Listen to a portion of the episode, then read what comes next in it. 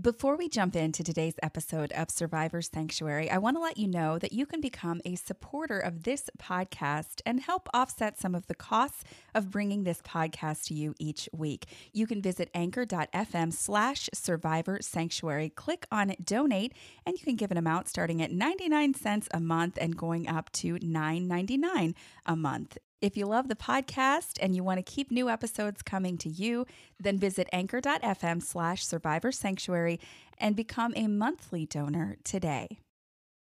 More than 20% of people in faith communities are survivors of childhood sexual abuse. But sadly, churches are often the last place a victim of abuse can find help and healing. I'm Kelly Downing, and my dream is a church where survivors like me and so many others can feel safe be heard, and find healing. Until that happens, this is Survivor Sanctuary, a podcast for survivors of sexual abuse who are navigating the road to healing, and for anyone who wants to be a part of the major heart renovation the church needs so that our faith communities can truly become sanctuaries for survivors.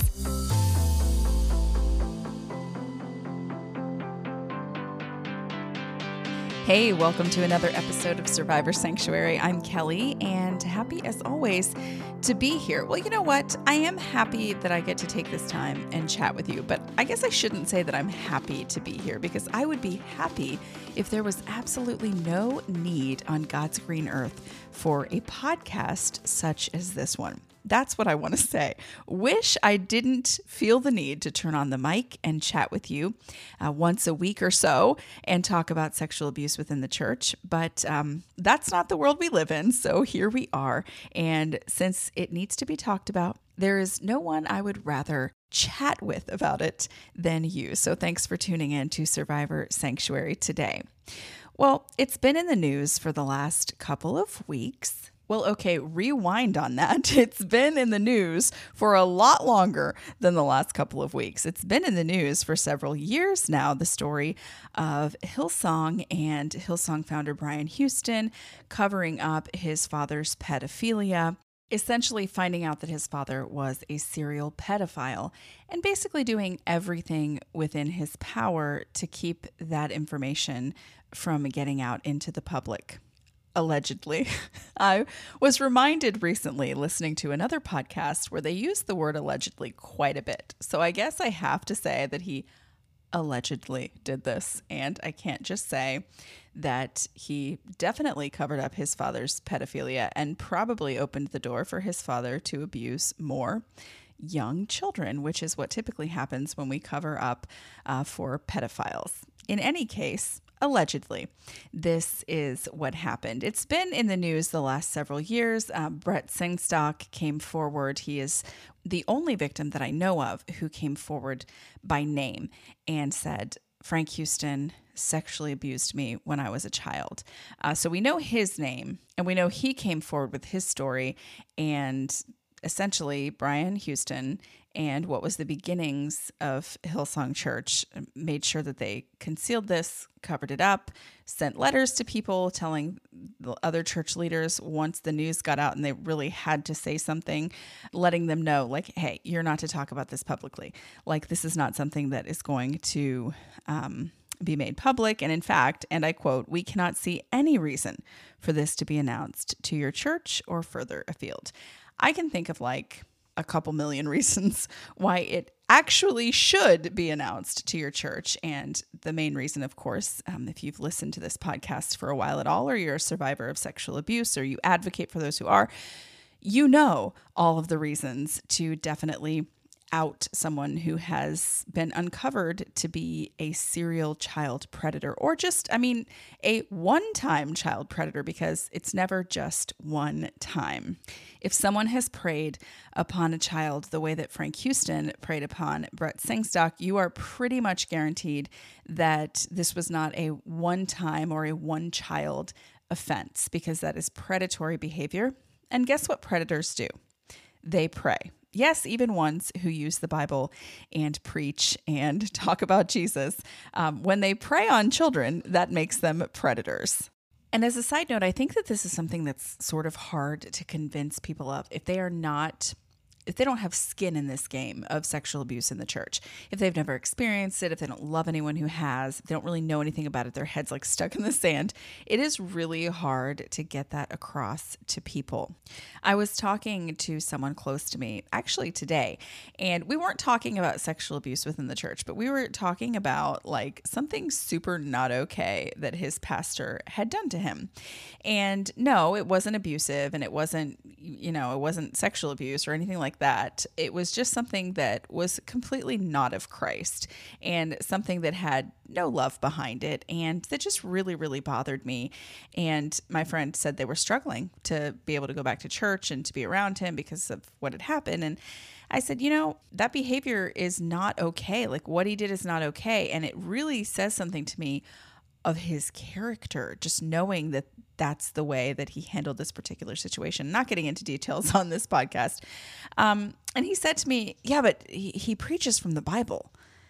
And that's something that I hear over and over and over from people who have so much trouble believing that someone that they admire or respect spiritually could be a sexual predator. But but he preaches from the Bible. He knows the word of God like backwards and forwards, like front to back.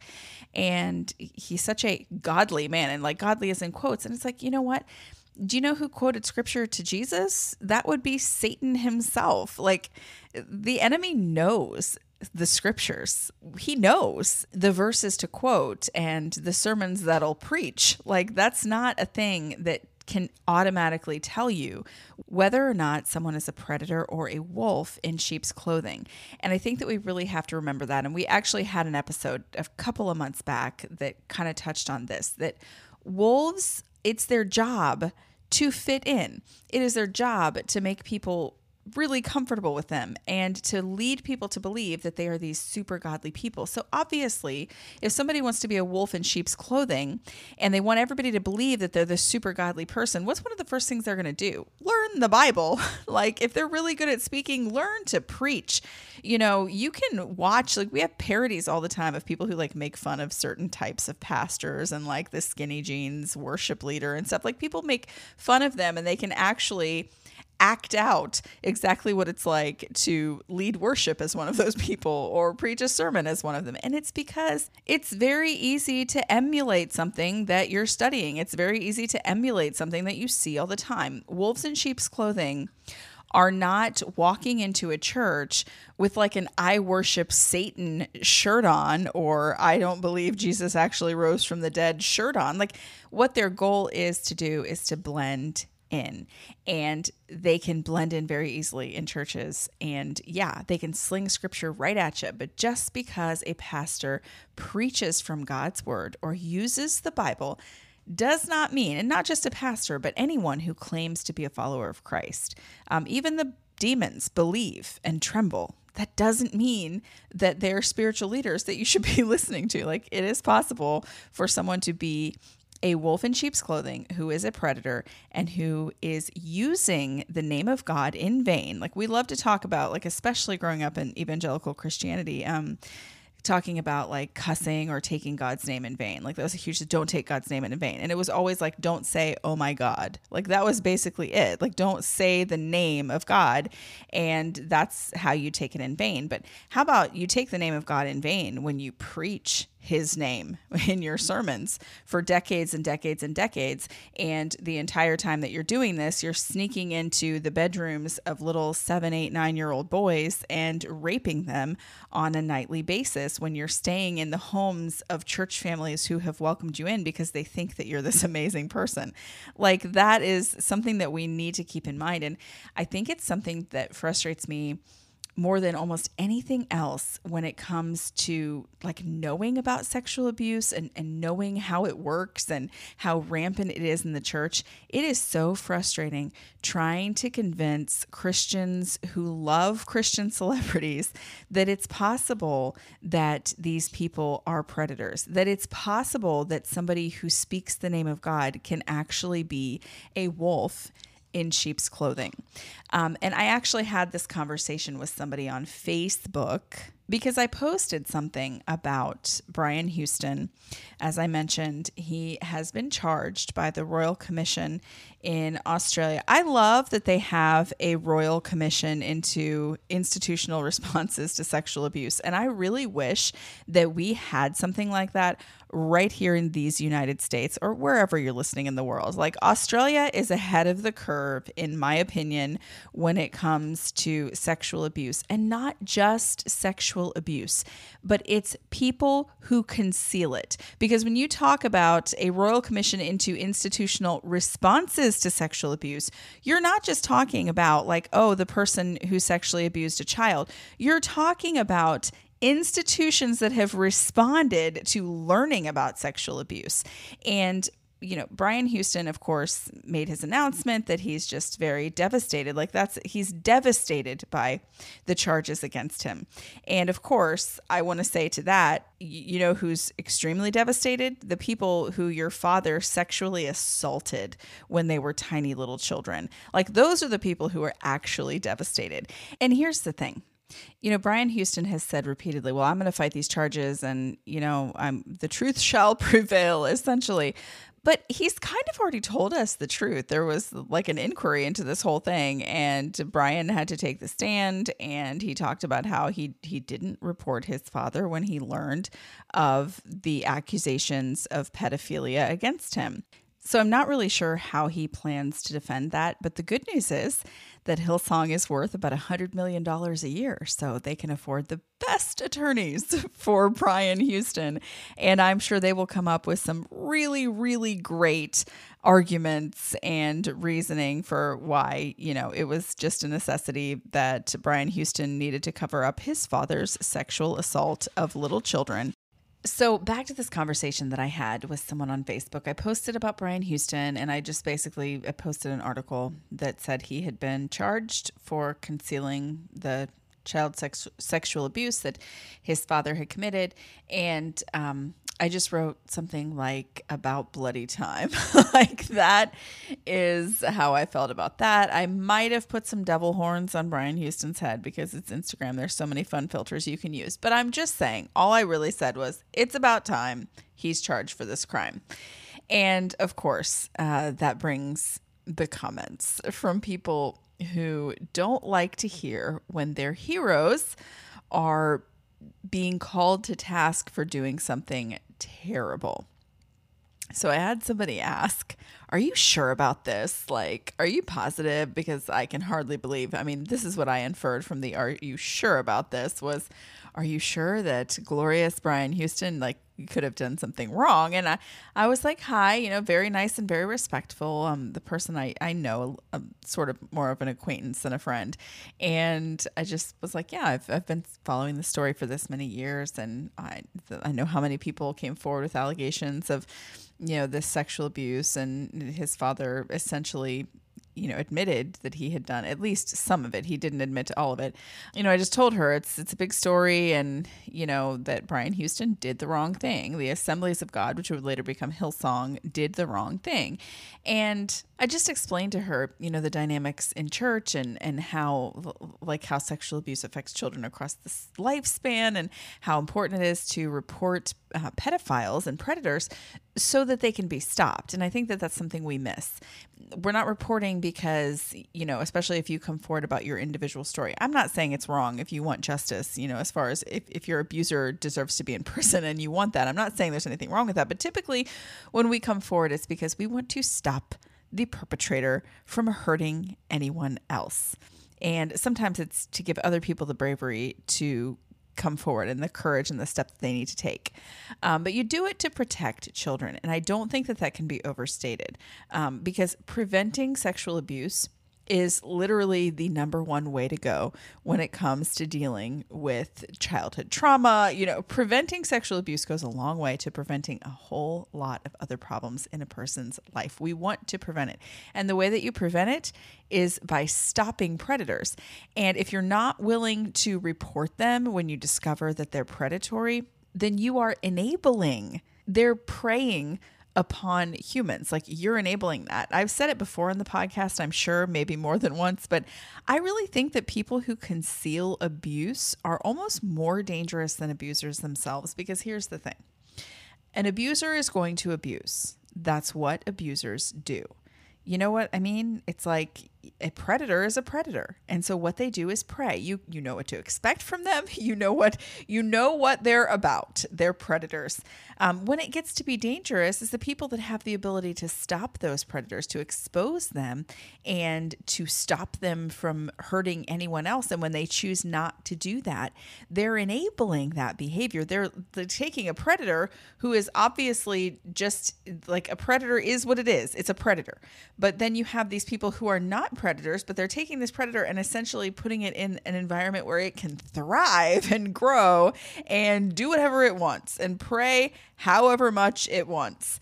And it's like they're giving the predator the key to the bear trap over and over and over again. So while predators are responsible for their behavior, yes, I still think people who conceal abuse are actually the more dangerous animal of the two. And that, unfortunately, is what Brian Houston allegedly is having concealed his father's pedophilia. Well, back to this message that I shared on just Facebook stories, Instagram stories. It wasn't even a post. And definitely got responses from some people. And the person who asked, you know, are you sure that this happened? I explained to them how I know. I explained the story and you know, her response was, Thanks for responding. All I can think of, it's like Catholics in confessionals. They can't tell. And then she went on to say that if Brian, you know, truly believed that his father had deliverance and was changed, then maybe that's why he didn't say anything.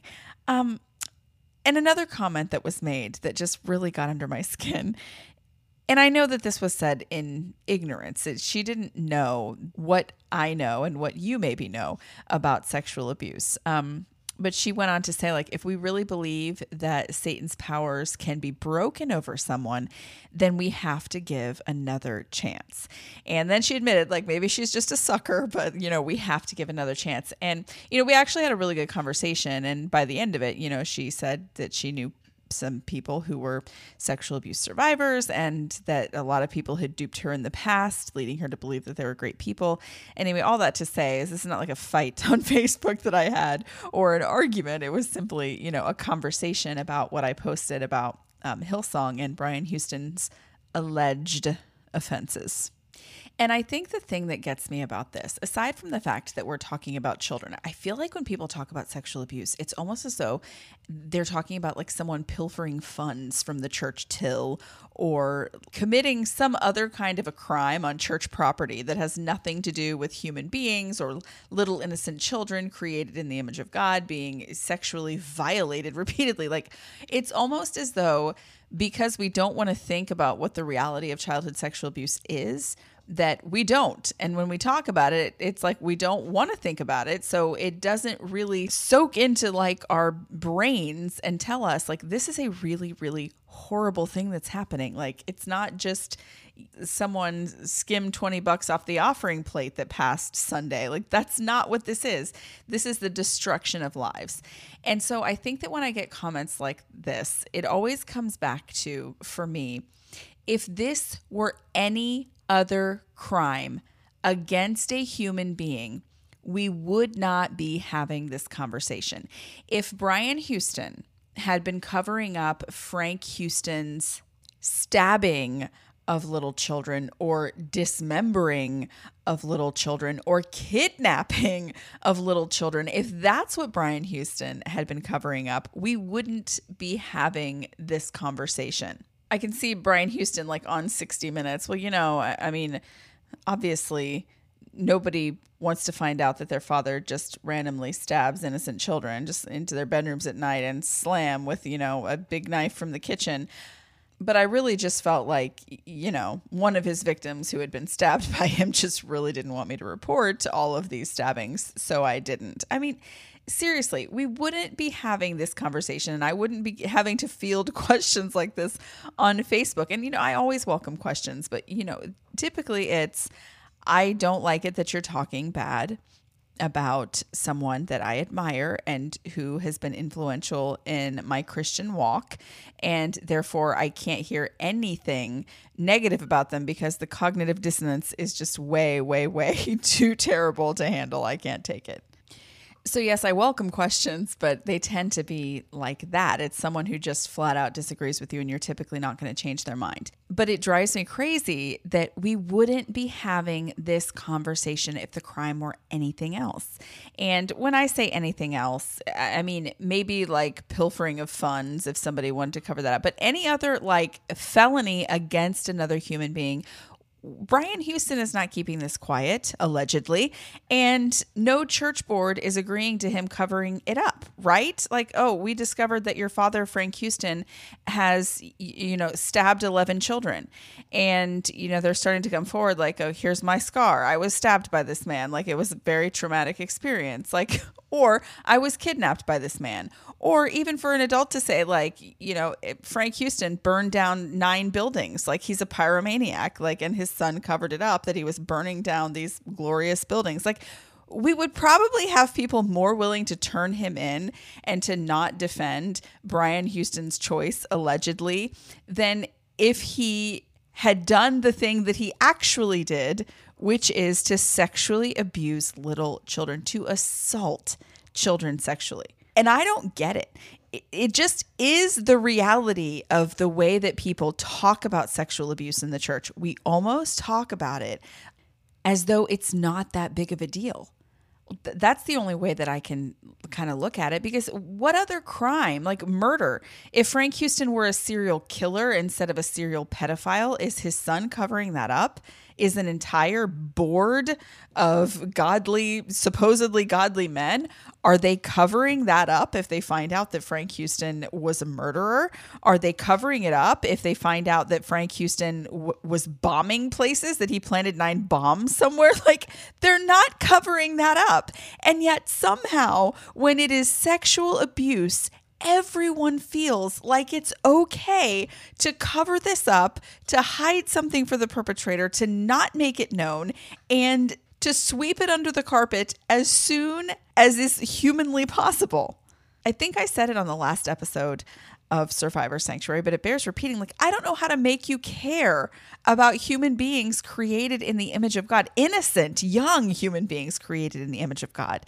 Like, we wouldn't let Frank Houston get away with like burning down buildings or churches, let's say. He's burning down churches all over Australia. We wouldn't let him get away with that but you can justify not going to the police and not making it known to your congregation what has happened when he has sexually assaulted children. When, I might add, going forward and telling your congregations is definitely going to protect children.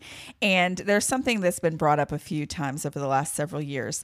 Um, that Brian Houston allegedly, I mean, I'm saying allegedly, he literally says this, I'm pretty sure it's on recording somewhere, that his father was not allowed to preach anywhere, minister anywhere after they removed him from leadership. And then several years later, there is a video of Frank Houston preaching in a church and telling like a very young boy how handsome he looks. And it's just like, you know, you know who doesn't know that they shouldn't trust their kids around Frank Houston? Anybody in that church anybody in any church that he ever went to, even as just a guest, because people knew who he was. So even if he wasn't actively preaching and even if he wasn't actively ministering in these churches, people knew Frank Houston for decades. They trusted him. They believed that he was a godly and good man who only had their best interest at heart. So they let him sleep in their homes. Meanwhilest, he is climbing into the bedrooms of his little seven, eight, nine year old friends and sexually assaulting them. So when the meeting minutes of the dudes who got together and decided that nobody needed to know about Frank Houston when they say we can't see any reason for this to be announced to your church or anywhere else. I think there are quite a few reasons. All of your reasons under the age of consent. like, there are your reasons, and there are a lot of them. I'm getting a little bit fired up right now, but it's just the truth because that makes me sick to my stomach And it's something that the Brian Houstons of the world don't want to consider and they just want to gloss over. To say that finding out your dad was a pedophile was like the worst day of your entire life, everybody believes that. Here's what I have trouble believing I have trouble believing that you learned your dad was a serial pedophile and you thought that he was just magically never going to do it again. And so it would be totally okay to let him loose out into the world, not turn him into police, and not tell any of the hundreds and hundreds and hundreds, and probably more like thousands of people who trusted him implicitly with their lives and the lives of their children. I can't think of any reason for this to be announced to your church. Those are the words of a person who cares about their institution, their personal relationships, their personal money, and everything else over the lives of human beings. Allegedly. It does not matter if someone who has preyed on another human being confesses to the fact that they have. I mean, good for them if they're forced to confess because someone comes forward and they can't hide anymore. Um, that's all well and good. But in what other crime that is in existence anywhere is confessing to it the end of that story? Like, all we need you to do, Mr. Houston, is confess to murdering these six young men and once you confess, that's all we need from you. You've confessed, thou art forgiven. Your sins are blotted out. So we need nothing as like the country of Australia and this government. We need nothing from you other than your confession. That's not how it works. And Brian Houston, I believe fully, is a very intelligent person and smart enough to know that there should be consequences for the crime of sexually assaulting little children. And not only did Frank Houston not get punished by the law because he passed away several years after, you know, this story broke and everything came out, um, not only did he not get punished by the law, but he didn't get punished by the church either. And it's not like, oh, punishment is such a great thing. But again, it protects children. I think justice is important, and justice in the legal system is very important. But I think that the most important aspect of the punishment, like if it's going to be a prison sentence or whatever it happens to be, I think the most important aspect of that is the protection that it offers to this predator's would be victims because they're not going to stop. I mean, history tells us they're not going to stop. Predators are not going to change. Frank Houston did not like get caught and then like confess, which he actually didn't. I think um, I read in Jimmy Hinton's blog and, and a couple other places that he didn't really confess to every single one of the children that came forward. He basically just chalked it up to an incident of fondling, I think. And like it was really, really downplayed. Like, nah, I'm not a predator. I just did this one tiny little thing and just glossed over, which that, first of all, is not true repentance. But even if it were true repentance and he had just completely come clean, that still does not absolve us of the consequences of our sin and not just sin, but crimes in this life. You don't get a get out of jail free card because you are a repentant person.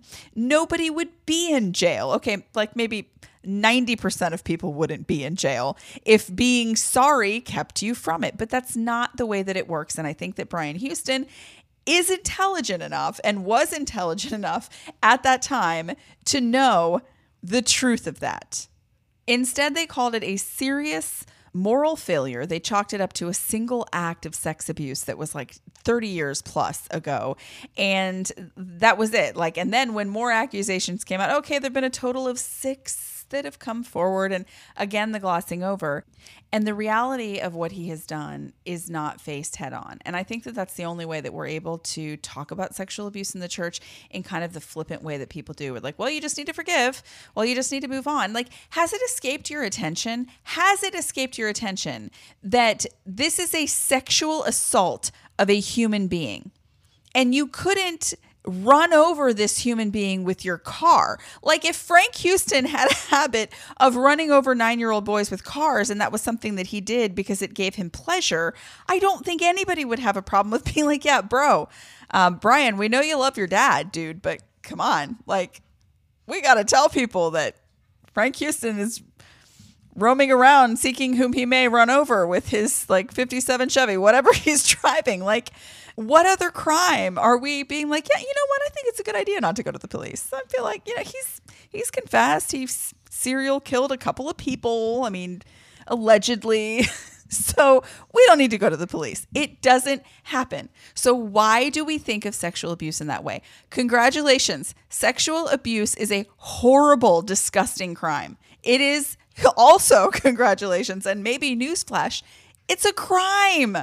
Your dad, Brian Houston, was not getting into like little fisticuffs with neighborhood children and you think it's okay to not report it to he was raping little boys for years and if you didn't want to turn it into the police okay you love your dad, you think he's sorry, you don't want him to have to go to prison. It's still wrong. I'm not justifying it all. It's completely wrong. But if that were your excuse, if you're like, dudes, like, I'm repenting of my selfishness. I didn't want to turn my dad in because I love him.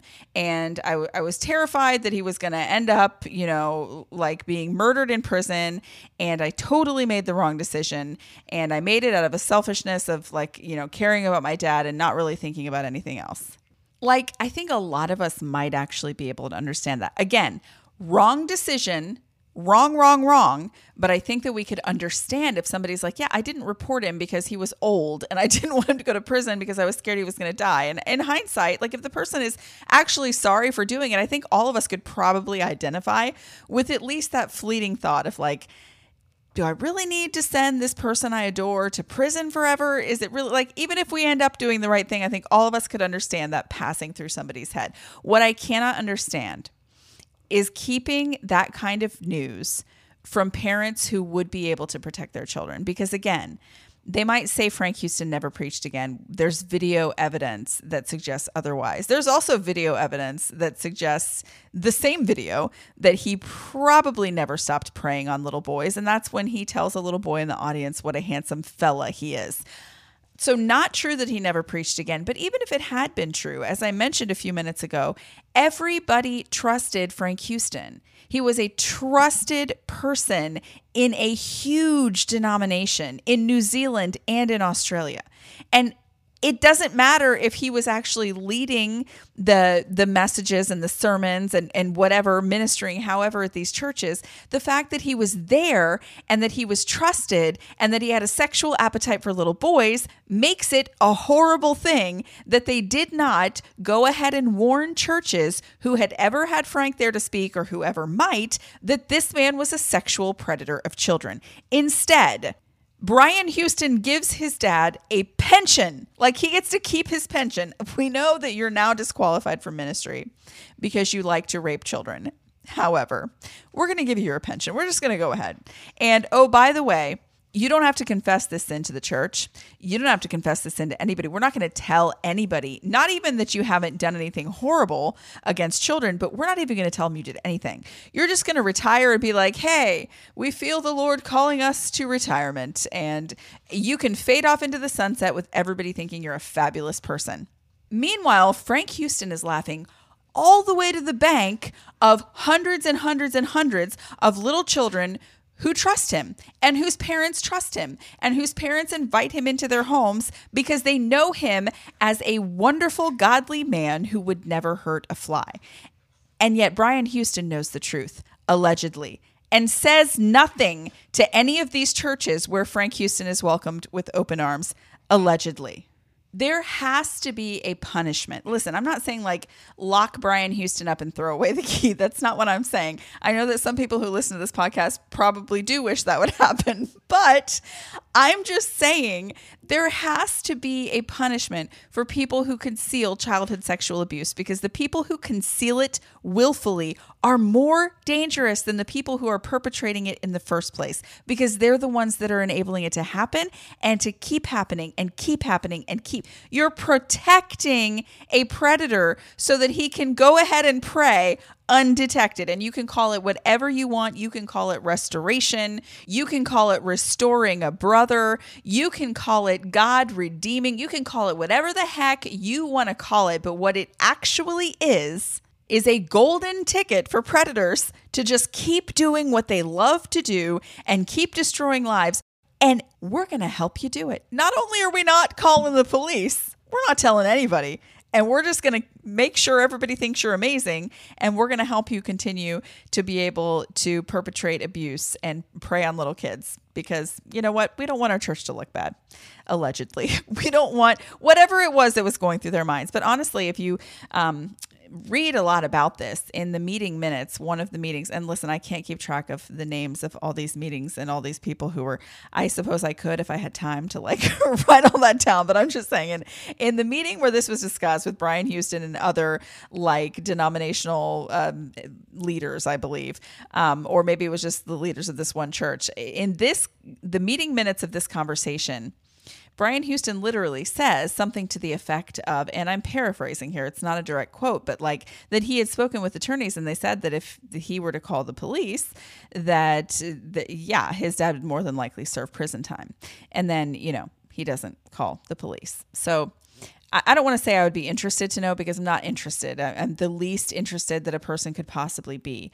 But I wonder, like, it keeps me up sometimes. Like, how many children did Frank Houston go on to abuse after his son found out that he was a child rapist because his son didn't want to turn him into authorities. And it's not like a statute of limitations had run, and that's the thing. Here in the United States, if the if the statute of limitations has run and you want to say, well, yeah, I didn't contact the authorities because like the statute of limitations to run. I would say always err on the side of go to the police. If you think there is even a chance anyone has thought about this crime, go to the police. Like better safe than sorry because when you don't, predators are left free to prey on people. And hey, that's what they do because they are predators. They're not little sheep who fell down and you know became evil all of a sudden grew fangs out of nowhere they never were sheep and they never will be sheep they are predators so the fact that a predator in frank houston was not held to task um, even again even if he had just decided i'm not going to tell the police we might have some empathy for that, some sympathy. Like, okay, we get it. In a moment of weakness, we might have done the same, made the same wrong decision. But what I will never understand is how they could say that they cannot see any reason for this to be announced to any of the churches where Frank has preached, where he has been respected, where he has been trusted. Um, you might get me on the, oh, I didn't know that I needed to turn him in because it hadn't happened, you know, in more than 30 years. Didn't know it was a big deal. All right, fine. We'll give you a pass on that one, maybe. But I will not give anyone a pass ever on we're not going to tell the church the nature of this person's crimes and we're not going to tell the church that they should not trust him with their kids because basically what you're saying is my pedophile child rapist father, Frank Houston, is more important. His life is more important, and his soul is more important, and his comfort is more important than the, the innocence of a little child. Like, we're going to choose to protect the predator and not even tell the shepherds, like the parents of these children, not even tell them that Frank Houston is not a person that should be trusted. And that just bothers me. Like, it's not, you know, it's not like any big um, aha moment in this podcast today or some huge truth that just needed to be dropped on you. It's just a depressing reminder of what people do when they find out that church leaders, especially ones that they're related to or that they really, really like or are super popular, like it's what people do when they find out that an important person, and I'm putting important in quotes, is a child predator. Um, it's just depressing. It's depressing that you look at somebody who would be able, in any scenario in life, to be able to sexually assault an innocent child, and you would look at that person and think that they're the ones that need protecting. It's gross. It, it makes me physically sick to my stomach. And I think that that is the problem that people have with Brian Houston, allegedly. And I will say, that I know some people, especially some of my friends from down under who listen to this podcast, who are probably like, yeah, that's not the only thing we have against Brian Houston. And I get that. And we could probably talk about Hillsong and Brian Houston and the fact that YouTube has removed the BBC documentary about Hillsong. And I'm super depressed about it because I didn't get a chance to watch it. We could talk about all this, but that is not what this podcast is about. So I am going to end it there for this episode and just say that I talk about in this podcast quite a bit that if there are consequences to not reporting child sexual abusers, and this is so sad because it's so selfish. Like it's sorry, the the hearts and souls of innocent little children don't move us. However, having to go to court or prison or having to pay out fines like that's going to get our attention. Um, it really that depresses me too like that we can't get people's attention just on the merits of sexual abuse is a really horrible thing. Like that doesn't work but maybe this this will work. So i've said in the past that i think suing churches and hitting them in the pocketbook where it matters to them clearly because um, children don't you know it, hitting them that way it, i think it's the only thing that's going to help change. And i've said that before like you you got to hit them where it hurts. You know if sexual abuse and and the destruction of innocence doesn't hurt them well, I mean, I don't know what to say about their souls and their hearts, but I do know that that's not going to, you know, we're not going to get them with some tear jerking thing about how much a child suffers after their abuse, because obviously it doesn't matter to them. But if we hit them in the wallet, that's probably going to work. And I feel the same way about this Royal Commission investigation in Australia. Um, I feel this way about the idea that we need to spend a lot more time investigating and punishing people who do not respond properly to sexual abuse, for people who conceal abuse. Because, as I've said more than twice in this episode, they're more dangerous than abusers themselves. So, while it sucks that we can't get the Brian Houstons of the world to care about the destruction of sexual abuse and the destruction of little lives and little you know spiritual beings created in the image of god. That's not that's not going to do the trick. Sorry that's not going to get any tears out of brian houston apparently. But if we can hit them somewhere else like you know what? You conceal sexual abuse you're going to go to prison, bro. Like you conceal sexual abuse, and there is an actual punishment because not only is it illegal to not report, it is a felony to cover up sexual abuse. I love that. Like, I think that that should be a thing. And then if pastors and church leaders, uh, were actually like aware, like, hey, if I cover this up, I could go to prison. Again, we're going to see things change. And it makes me sad because it shouldn't take that to make churches want to do the right thing. It shouldn't take lawsuits to make a church care about sexual abuse. And I'm telling you right now that that the the waves that we're seeing in the United States over the last like five, ten years, like the reason that churches are standing up and paying attention is because of lawsuits. It's not because of their deep love for humanity. And that makes me sad. Like it does. But we're seeing it. We're, we're seeing it over and over again. We're seeing it in churches like Hillsong, and we're seeing it in the Southern Baptist Convention, and we're seeing it in Independent Fundamental Baptist Church. Like everything is more important than the bodies and souls of little kids. And I, I don't get that.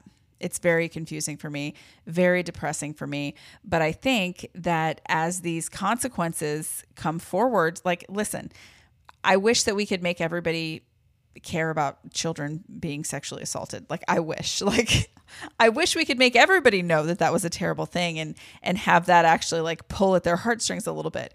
But since we can't, the really important thing to do rather than worrying about how someone might feel about sexual abuse is to just not let it happen. And the way that we're going to stop it is by stopping predators. And the way that we're going to stop predators in the church is by making it hurt when people cover up for them.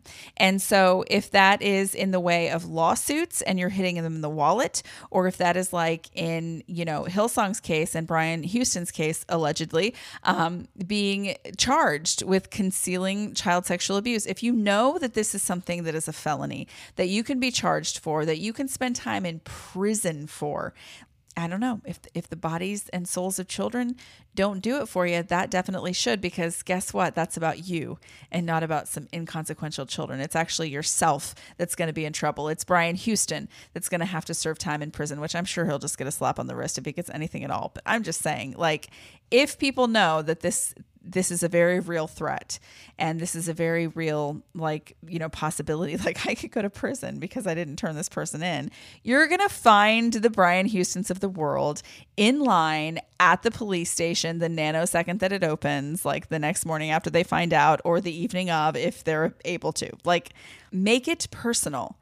Don't just make it about what it should be about, which is little kids. Make it about the cool clothes wearing, tattooed, funky haired, super cool megachurch pastor person. like, make it about their discomfort, and suddenly you see results. And last I heard, um, and I haven't heard about it a lot, but last I heard, prison. Not super comfortable, and they do not let you wear those ripped up skinny jeans. You're probably to have to wear a color that doesn't look good on you at all. Okay, I am done being sarcastic just for this evening, and I am going to bring our episode of Survivor Sanctuary to a close. And I got to find out how I can play that BBC documentary here in the United States. They did that documentary on Hillsong. Um, it's called God Goes Viral, but it was on BBC in the UK. And every time I've tried to download it, it's been deleted from wherever it is, or they tell me, oops, sorry, you can't play that because you're in the crummy United States of America and we don't allow that. So if anyone knows how I can watch it, drop me a line on the Survivor Sanctuary Facebook group page, and I will definitely click that link. Give me some clickbait. Well, I hope that you join me on the Facebook group page, even if you don't have that link for me. We would love to have you as part of the community, and you can let me know uh, what you think about the story about Hillsong that's in the news right now and everything that's happening. Um, would love to know what you think, and if you need support in any way, or you just want to like have a community of fellow survivors who kind of get you. That's what you're going to find on our Facebook group page. So check it out and uh, search Survivor Sanctuary Podcast on Facebook and request to join. I'll add you into the group. Make sure you answer that question. Answer it. You can't get in. All right. I will catch you back here next time on another episode of Survivor Sanctuary. See you then. Thanks for listening to Survivor Sanctuary with me, Kelly Downing. If you found value in today's podcast, please leave us a review on iTunes. Not only will it put a big smile on my face, more importantly, your reviews will help make it easier for other survivors and survivor advocates to find this podcast. Also, make sure you subscribe to Survivor Sanctuary wherever you listen to podcasts so you never miss an episode. You can also join the conversation in our Survivor Sanctuary Facebook group. And for exclusive content, be sure to visit survivorsanctuary.com. Join me next time for another episode of Survivor Sanctuary. See you then.